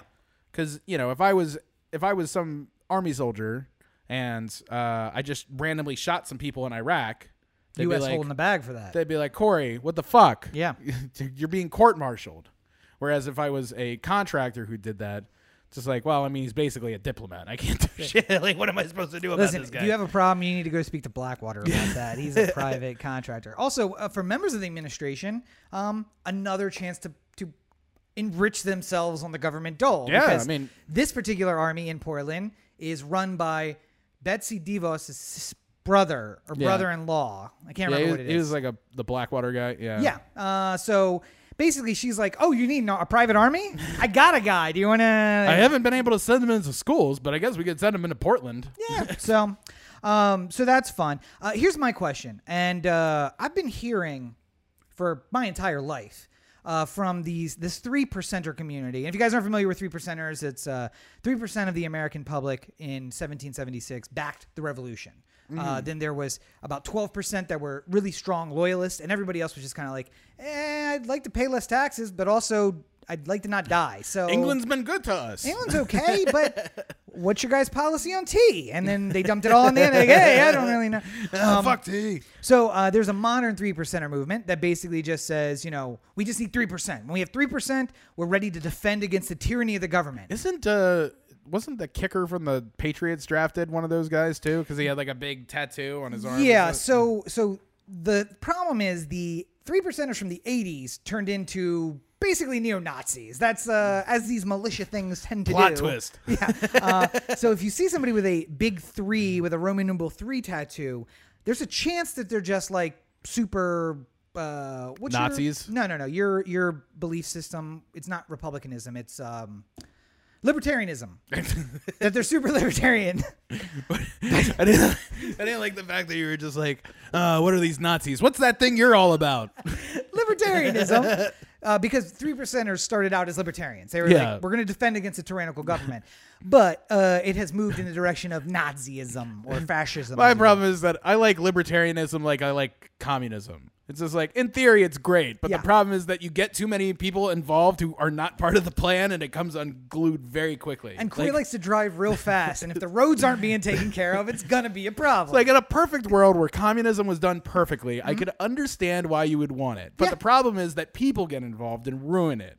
Libertarianism, in principle, is a really, Really great. great. idea, but the problem is that eventually people get involved. In any political system. Again, I stress the point that we can't get people to wear masks during Yeah. a pandemic that is killing hundreds of thousands Capitalism, of people. in theory, really great idea, but once you get people involved, It Doesn't work the so well. fucking shit show. But uh, meanwhile, these guys have been saying for 20 years, uh, when tyranny arises, we're going to be there to fight it. And it's moms, it's school teachers, Yeah. it's el- the elderly who are taking rubber bullets and being gassed in Portland, and no three percenters to be seen. There was a video uh, Matt Al shared on our face or on our Twitter, which was a video of a guy who was in military gear uh, with a Captain America shield, and he was making very realistic points of just like, well, I wouldn't want to be here tonight. It's a pandemic. Yep. I don't want to be all around all these people. But- uh, I have a family. I would rather spend time with them. But uh, if the federal government is deciding that they're going to make this their stand, then I have to be here to protect people. Yep. So I'd really rather not be here, but here I am. Here we are. uh, so, um, again, where are you guys? Yeah. Uh, I wish that they would give as full throated a defense as uh, Alexandria Ocasio Cortez did. Uh, well, not a defense. She did a uh, response. Yeah. I suppose. But for those of you who aren't in on Inside the Beltway news, um, and I keep calling him Yoo-hoo. If I call him Yoho. Yoo-hoo, I know. If I call him Yoo-hoo, I don't mean it as an insult. I mean it because his name is Ted Yoho, Y O H O. And I literally, in conversations today, called him Yoo-hoo three times. And I was like, Yoho, Yoho. Um, so Ted Yoho is a congressman from Florida, and Alexandria Ocasio-Cortez, hereafter referred to as AOC, is a congressman from uh, New York. And uh, apparently, some words were exchanged in the hallway of the Capitol. I think it was outside the Capitol. Well, so the first words were exchanged in the Capitol. Okay. And then Representative Yoho went outside in front of reporters, where he then caught sight of her and referred to her as a quote unquote fucking bitch to Yes. the reporters. Speaking of another congressperson who was duly elected by the citizens in her uh, district. Yeah. And um, then AOC uh, went to the floor and got a uh, point of personal interest, or point of personal defense, or something like Yeah. that, which is the rare moment where you, as a member of the House of Representatives, get whatever time you would like to speak, because typically you get two minute increments in the House. That's it. Yeah. And she went on a full throated defense. And again, it wasn't a defense, and it wasn't he, even an the, attack. the other part is he was on the floor at one point Oh, before yeah. this. Yeah, they where- gave him the floor because they thought he was going to apologize. Yeah. And he didn't apologize for the fucking bitch remark. No. Uh, rather than he's like, I can't apologize for what I feel so strongly in my heart, or something like that. but I'm a some other- decent man. I have a Yeah, wife. like- I have a daughter. I don't. daughters. I don't talk about. I don't talk about women like bitches because I, you know, like I respect them so much or something like that. I just feel like her in particular is deserving of this moment in time or something like that. uh, reminding me of Dave Chappelle. I only call y'all bitches because I don't know your names individually. uh, but yeah, so uh, I think everybody was like, all right, he realized he fucked up. We're going to give him the floor. Let's see what he has to say. And then he basically was like, I didn't do anything wrong. yeah. She's a bitch. Yeah. What do you want me to say? Yeah. But I'm a good guy. I got a wife and daughter, so uh, cool. And then she got up there and was like, okay, so I'm not going to defend what he's. I'm not going to defend what he did. I'm not going to ask for an apology because clearly he doesn't want to apologize. We gave him the floor. He didn't do that. But what I'm going to say is, decent men don't speak like that. And he referred to his young daughter, who is apparently four years older than her. By the Yeah. way, she's old enough to run for president. Maybe get Cruz's daughter. Uh, I don't know if I daughter. want Yoho's daughter in charge. I don't. Know, I don't know anything about her other than her father. I already think that this is not Probably going a to bad work well. choice. Yeah. Uh, Unless it's like, unless it's like fucking uh, uh, Conway's kid, I was gonna say Kellyanne's kid. You never know. Uh, but so leader of the resistance, Kellyanne Conway's child. uh, 15 year old daughter. Not old enough for the uh, vice presidency, unfortunately. uh, I would say I would ask everyone. I'd to, pick her. I would go, ask everyone to go and find the speech that she gave on the floor. It's like seven minutes long, but it's just basically like this is what women everywhere have to deal with. I'm a congressperson in the Capitol, and a male Congress member felt it was okay to refer to me this way. What does a woman on the street have to do? What does she have to deal with? Yeah. From just what kind of chance does she have? Yeah. and I mean, forgetting about that, how about a woman who is working for a man? The man is in power and he just feels as though he can speak to her any other way. Yeah. And she brought up some, she used a personal incident to bring up a lot of really important things about us as a country. And we're in a moment now where we're talking about issues of race and issues of, of uh, police violence and, and reform. And this needs to be part of the conversation that we need to think about how the people in power or people who think that they have power or think that they have influence and people who think that they are decent people deal with the people around them. Right. But um, I'm just like, I, listen, I say her for vice president, or maybe her for president, whatever. I'd love to see her do a, uh, a um, 30, 40 years on the House floor. Now, maybe she turns into Nancy Pelosi by the end of this. I don't know. But I would like to see this for the next 20 years. I'm just like, hey, she's uh, but any any any hatred you might have in your heart for AOC out there. Uh, she is really fucking good at this. Yeah. Like, uh, you know, regardless of whether or not you're Republican or Democrat, she's just it. it I would I would take her as my number one draft pick of somebody who has to uh, cross examine somebody from the from the dais. Essentially, you know, Yeah. like uh, if there if there's you know Zuckerberg's getting called in in front of Congress, I want her on whatever committee is going to be interviewing him because she's really she is way better at it than anyone else. The only other person, and Schiff, uh, I'm picking Adam Schiff, but he's like he's very uh, lawyerly about it. And His so many of these, so many of these people are, are former lawyers, but Yeah. a lot of them seem to forget how to set up a line of questioning. Whereas like Adam Schiff is always like you can tell that in his mind he has that like spray chart of like what if they say yes, what if they say no. Yep. If they say yes, I have these fifteen questions to go. If they say no, I'm gonna have these fifteen questions to go. If in response to the no they have another no, I have these fifteen. Que- you know, like the problem though is his presentation dull. well, yeah, but I mean She's like got the razzmatazz that The like gets you like in there. yeah, But she also is really good at the rope a dope, which is what she did to uh, Ted Yoho, where Yeah. she was like, "No, no, go ahead, apologize." Almost, I would insinuate, almost knowing he was going to get up there and say something ridiculously Yeah. dumb, and he did, and then that gave her the platform to go up and address the whole issue. I think the problem here is that uh, as much as I think that it's disgusting that Ted Yoho said that uh, she's a fucking bitch, and as much as I feel like, uh, generally speaking, uh, no person, but especially women in this regard, should be treated like that. Especially professional women who have to work extra hard to be treated seriously can sort of be passed off with that kind of re- Yeah. remark.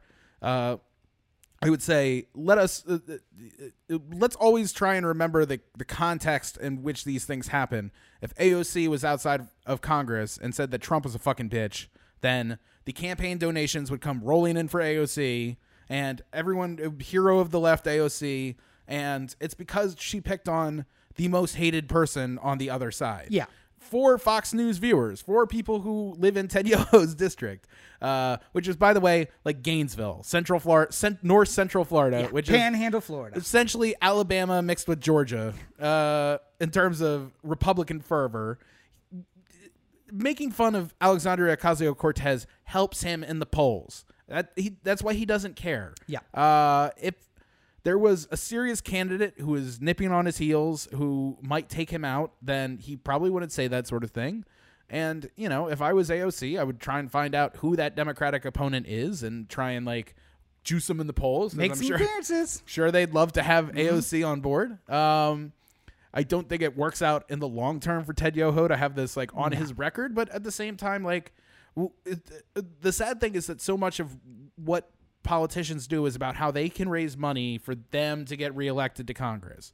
Uh, AOC is in a, a wonderful position because a lot of people know who she is. Mm-hmm. So people from LA are donating to a, AOC's a, campaign. a, congressman's campaign in New York because they like who she is. Although she has Uh, redirected a lot of that money to other women running in other races. I'm sure. I'm just saying, like yeah. in general, like she doesn't have to worry about uh, how she's going to raise money as much as you know a, a congressman from Kansas has to worry about how they're going to raise money. You know, like You know what would be what would make this a non-issue? what?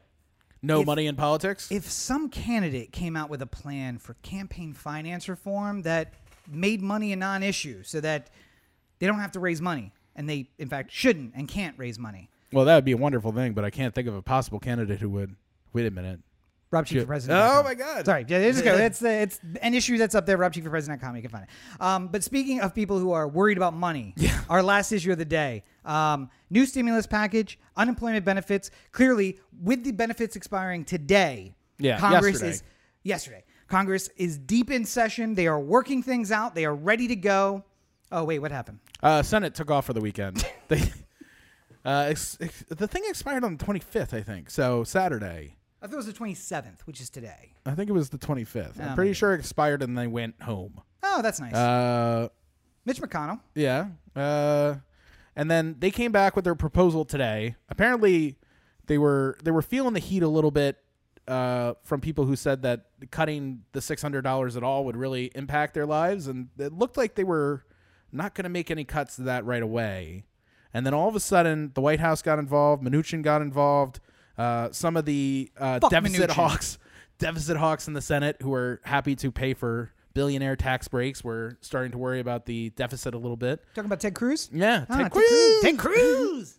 Uh, and uh, now we're in this place where the uh, Republican proposal for expanded unemployment benefits is uh, $400 less than it was, so $200. dollars Uh, they've also been discussing how they're going to create some sort of we're going to get you 70% of what you were making uh, through unemployment, but you're going to have to do extra things to prove how much money you made. And uh, from people like me, it's irrelevant because it's just going to be W two pay work, uh, uh, pay stubs that they're looking for, which uh, will get me no money. will not be 70% of what I made last year for sure. Uh, and I, I just uh, I don't get it. Like I, I really now seems like a perfect opportunity for everyone to hand out the free money and take the the adulation that comes from it. Take the W. and take the W and just walk away. like Yeah. the fact that you're fighting over whether or not people are going to get uh, the money that's necessary to survive for a little bit longer, it's like craven because. I, I, couldn't work if I wanted to Uh, on in the, the profession that I choose. I could I could go get a job at McDonald's if I wanted to. Oh no, I don't But think I've you been- could because they are flooded with uh, applications right now. Hypothetically, there I are could- people far more qualified for that job at McDonald's than you are, Corey. Nah, well, unfortunately, you've been out of the biz for a while. Yeah. Uh, hypothetically, I could get a job somewhere else, but you know, I've also been training for this one job in Yeah. particular, so it'd be kind of a waste for me to get away from it. Uh, I, I, I just don't get it. Oh, like fear not, the billionaire other, the other listeners, though. problem, the other problem is that like think about it this way. So, uh, uh my portion of rent is roughly a thousand dollars. Mm-hmm. Yeah. Uh, call it a thousand dollars to be even, right? Just for round number six. just for just for rent. Yeah. Uh, and I have other bills other than rent, but right now I have uh six hundred dollars from the federal government, or Mm-hmm. up until just recently, I six hundred dollars from the federal government, and about hundred twenty from California. Mm-hmm. Uh, so about seven hundred dollars a week. Mm-hmm. Uh, which is more than other people get paid on unempl- or uh, minimum wage jobs. Yep. Uh, but it allowed me to at least pay my bills during this time where I it also can't means work. about one and three quarter paychecks for Yeah. rent, which is forty percent, and that's where you should be nationally. Forty percent of your income should go to to your rent or your Yeah. housing. Um, and this one would take it down to 320 a week. Mm-hmm. And that means it would take me about three weeks of the four weeks to pay my rent. And then I have $340 a month in which to live, in which to eat, in which to pay other bills, in which to, uh, I mean, really, honestly, decide what I'm going to keep and what I'm not. Yeah. Like, Yeah. uh, I was I, I've been more and more worried about you know like I need to I need to look into more health insurance and maybe I should get a bigger plan than I wanted to just to to prepare myself and stuff like that. And now I, I, I Not- not an option. I can't. Like Yeah. I, I just can't. I could barely afford it before, and I could barely afford it even with seven hundred dollars a week coming my way. It was still a questionable whether or not I should I should be doing this or just hunkering down. And now it's like, what the fuck do you want me to do? Like, and for people who live in places like L.A. or New York or like San Francisco. Uh, I was reading uh, somebody who was talking about uh, you know they're a stagehand in New York and they work on Broadway and they do lighting and they have two kids and a two story walk up in in New York and uh, it's a lot of money for the house that they have and you know the kids are expensive because kids are expensive. Yeah. Uh, but through the many years that he worked to get to the level he was, he is able to make enough of a living that he can support this life. Yeah. And seven hundred dollars a week is not enough to uh, keep uh, up to the standard that he was at before. But he said, you know what, I get it. You know, I, I this is this is money that's helping me. It's not everything I hoped for, but it's money that's helping me at this time. Someone like that is going to be kicked out of their house. Yeah. With kids and you know like Because by the way, they can't you just can't you. afford it. Like they can't evict you if you're renting, but if you own, oh, Yeah. there's no stopping all of the. uh Damn, what's it called? I'm not a homeowner. I can't remember. Um, foreclosure. foreclosure. Yeah. Yeah. foreclosure. They'll start those proceedings. Yeah. So uh, yeah, and just uh, uh, again think I, you know I, I come from i've i have been blessed in my life to not have to worry about you know like where my my meals are going to come from I'm, Yep. I'm i'm lucky in this regard way luckier than a lot of people out there i feel awful for people who are really struggling at this moment uh but uh, the person who is fighting against you getting more unemployment steve mnuchin is not just some guy who rose the ranks of republican Oh wait, he didn't pull himself up by his bootstraps and his stuff? father helped start uh, uh, Bear Stearns. Bear Stearns, I think. Yeah, or Goldman Sachs. Goldman Sachs. Goldman it was Goldman Sachs. Sachs. Yeah. Uh, so his father was a partner at Goldman Sachs uh, when he was born. So he was a And then- billionaire at birth. Then that's what you're saying. I don't think they were billionaires at that point, but they were very healthy millionaires at Oh, okay, that point. right, all right, multi-millionaires. Billionaires didn't really come along until more recently. That's a more recent invention. Uh, but you know, they were they were certainly hundred millionaires, hundred millionaires. Okay, yeah. or dozen millionaires. And uh, Uh, Mnuchin has become a billionaire, I believe. Well, I mean, he grew up, and you know, through all the great things that happened in his life, he was able to rise up to the position of uh, what was it? Oh, right, head of Bears, head of Goldman Head of Sachs, Goldman Sachs, right. one of the partners at Goldman Sachs. So, uh, you know, that that worked out well for him, and uh, I'm sure it had nothing to do with his father being a founding partner. he's Corey. never never seemed to worry much about money for whatever reason. His it, he's literally living the Marie Antoinette life with his wife, uh, and I, I I just like why are we why are we paying so much attention to this idiot? Like he doesn't know that how much the, there was the the old debate question. How much is milk? How much is milk right now? Yeah. And if your presidential candidate couldn't answer that, that's something they still drill into president. You know, like somebody is telling Joe Biden every once in a while how much milk and eggs cost. Yep. So that if somebody asks him, he's not thrown off flat footed because he doesn't know because he hasn't bought it in the last 20 years. Also, I guarantee you, Joe Biden doesn't carry a wallet. Somebody Yeah. around him has money, and to him, it's just like, yeah, I'll get that. And somebody or he's got it. a house person who goes to the store and picks up these things, Well, you know? I mean, if he stops at 7-Eleven, he just grabs what he wants. Somebody pays for it. at the very least, I would like to I would like to thank Joe Biden for living in uh for politician standards, relative poverty for his entire Yes. life. He's Yeah. sold some books from time to time and made a little income, but uh uh, if you look at how much Joe Biden's net worth has grown over the many years that he's been in Congress or Senate, Mm. As opposed to, uh, like, say, Mitch it hasn't McConnell? it hasn't grown dramas- dra- dramatically. But yeah, Mitch McConnell, for instance, like you know, he was doing all right for himself. He was a member of the House of Representatives. Mm-hmm. Everything's going. You know, he could afford a house maybe if he wants to. Bam! Like where did this- Where Yes. did this come from? Uh, I think he had a net when he entered the Senate. He had a net uh, uh, value net worth of something like four hundred thousand dollars. Yeah. and now he is Very respectable amount of money to live off of. worth like fifteen or twenty million dollars. Yeah. So wonder how that happens. I mean, the same service. thing happened with uh with Pelosi too. Yeah. I mean, she was a pretty well off person before, and now all of a sudden she's Well, super she's the daughter of a former mayor. So. Well, yeah, but I mean, like, that's not a that's not a money printing enterprise. I mean, it could be, but I mean, it, it- did her father print books? I don't know. I It don't wasn't for Tommy D'Alesandro the second. That's not. Uh, one last uh, tiny little point before we Yeah. get out of here on this. Um, it, it's going to it's going to be really scary here for a little while, especially while they spend probably two weeks dragging this along Yep. uh, getting there. And uh, I, I want everyone out there to stay strong and to uh, do what they can to uh, support their families and stuff like this at a time of need.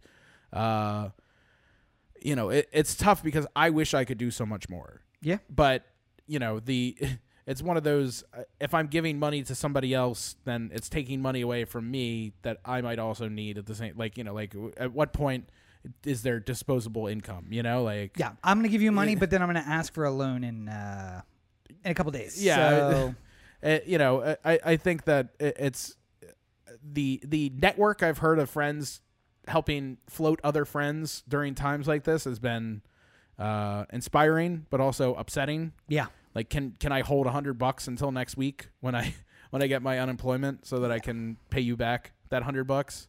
And uh, I don't know. Let let we all at some point here we all need to fucking get together on this because this this uh, back and forth as to uh you know like who is uh these political issues that we're fighting on is not getting us to the real point that people are that there there's going to be massive homelessness here soon if there's not a, a a correction to this issue and there have been bailouts before for Wall Street for the auto industry for a, a myriad of different corporations uh, and America is feeling it now.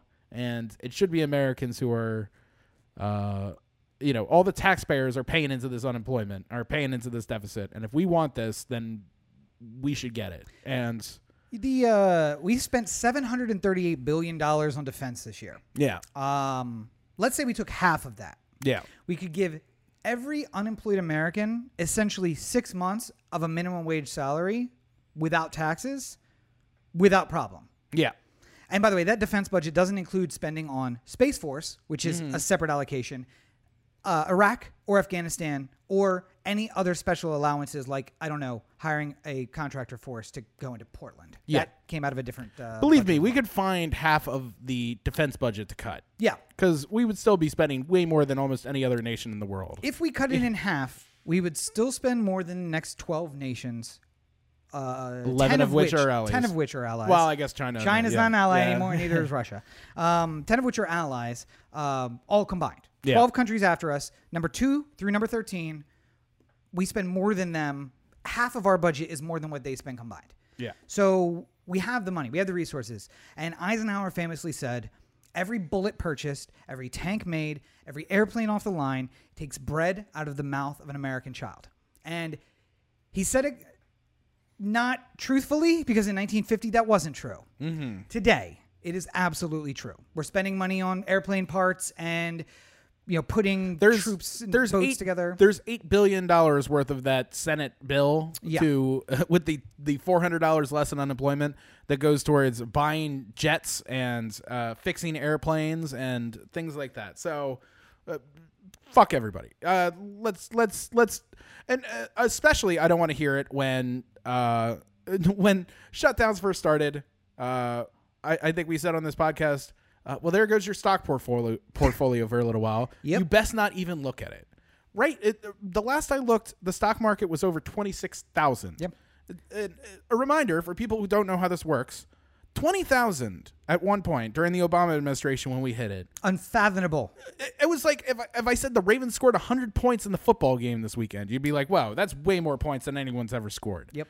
100, you know, like 20,000 was almost unheard of. And now, during the Trump administration, we got up to 25. And it was uh, in the area of 25, 26, 27 for a while when uh, the economy was riding high and then everything went down precipitously all of a sudden and then all of a sudden it just starts going back up. And I I don't know about anybody else, but I'm not spending nearly as much money as I used to. I'm certainly not buying like disposable things that I don't need. Like, Well, I was I'm gonna not- say, I'm I- not like going out and buying like a new wardrobe or anything like that because nobody's out there to see it. Uh, I was going to say, don't worry, billionaire listeners, because although we're cutting the individual payments to individual Americans by 400, there is still a lot of money out there for corporate bailouts. There's corporate Oh, money yeah. available. It'll be slightly smaller than what was in the first amount, but there is some money there for you. So Also, the that. answer to anybody who says that uh, my friend is making more on unemployment than I am at my full time job, the problem is your job. Yep. it's not. It's not the person. Listen, I, I, uh, there was a there was a point in time where uh, five hundred dollars a week, like take home pay, sounded like princely sum. Yeah, I, Princely I. I was living like a king Yep. when I was in my mid twenties and making five hundred a week or whatever Yeah. it was. Gas I- was 99 cents a gallon. It was it was it was a it was a new world for me. I, I felt like a real Rockefeller. Uh, but that is not the case anymore. The, That five hundred dollars does not have the same buying power that it used to, and uh, we're we're gonna have to have a ser- serious conversation about that too. Maybe when businesses are struggling is not the necessary time to have it. no, but we should definitely have it. Some of those some businesses are not struggling. Yeah. you know, like The stock market would Yeah. seem to point to that. Yes. if your if your stock market uh if your number looks like a slight dip and then right back up, I think we can have a serious conversation about paying your employees better. Yeah. Uh, Amazon, that one goes specifically to Yeah, I was gonna say if you've made thirteen million dollars a day every day that the pandemic's been going on, yeah. I got some questions about how much you're paying. uh, Something tells me you could pay everybody an extra three to four dollars an hour, Uh, and listen, uh, all I'm gonna the the last point here is and that not fire them for going to the bathroom or something Yeah. stupid like that. uh, a bunch of millionaires, for the most part, are arguing about how much money you deserve to From the money you- that they have. from the money that the government that by the by the way the money that you've provided in taxes the money that we have all provided in taxes which if you are closer to $25,000 a year than $250,000 a year proportionally you have paid far more of your money Yeah. in taxes so that all goes into a big pot I'm an independent contractor. I've paid more in taxes than most W two employees do, and I bet you I pay more in taxes than uh, Amazon people does? who have millionaire millionaire well Amazon for sure. Yeah. I've paid more in taxes than Amazon, but millionaires probably pay less. we have a bunch of money that we all put together. And now a bunch of millionaires are telling you you don't deserve 400 extra dollars per month. That might be the difference Week. between paying rent and eating or paying rent or eating. Yeah. So when you look to your leadership this fall, I want you to think about one important thing. Is it you know, a millionaire who is out of touch with reality or maybe you should look to a guy who has the same credit score as you. Is yours under 600 or right around there? Um, do you have maybe a month's worth of savings? You'd be good for a month, but after that, you're not. Maybe we should start electing people that look like us and not people who look like them. Is your credit score in the high 13s? I mean, by 13s, I mean 13. 13. Go ahead, put some on my credit report. I ain't got no more room on my credit report. People don't read down that far. If that's you, uh, I'm just saying that you know, like we're all in the same boat together, and I don't, you know, I'm still working. I'm going to work every day. I, I, I'm glad to have a job. I'm glad that there. I'm still having a job I can perform. But I don't look at people who are making more than me now on unemployment and say, "Hey, uh, you know, that's not fair." I look at them and say, "I'm glad you're surviving." And we should all have a discussion about wages in this country and how we can stop inflation from eating away day after day the value of the dollar and Yeah. how much I can buy. And a guy who has 40 million of those dollars doesn't care because to him, money is not a thing. It's just, I get what I Well, want. the, the problem is that as soon as you start making a certain amount of money, you can't ever imagine not making that money. Yep. If you if your paychecks went all of a sudden to two thousand dollars a week, if like you just looked at the check and it was just two thousand dollars a week, and then all of a sudden you had to work a job where you made thousand dollars a week, you would be like, "How am I ever going to survive?" It- Flash forward to or flash back to you at twenty five when you were making two fifty a week, oh you'd be like, Oh God. thousand dollars a week, I, I could buy a house." it's amazing. two two thousand dollars a week to a thousand, you're like, I I can't have a family now. Like so, uh, if you're looking for a guy who looks like you, who thinks like you, who uh, wants to make a country, all of us think like you. RobCheekforPresident.com. Check it out.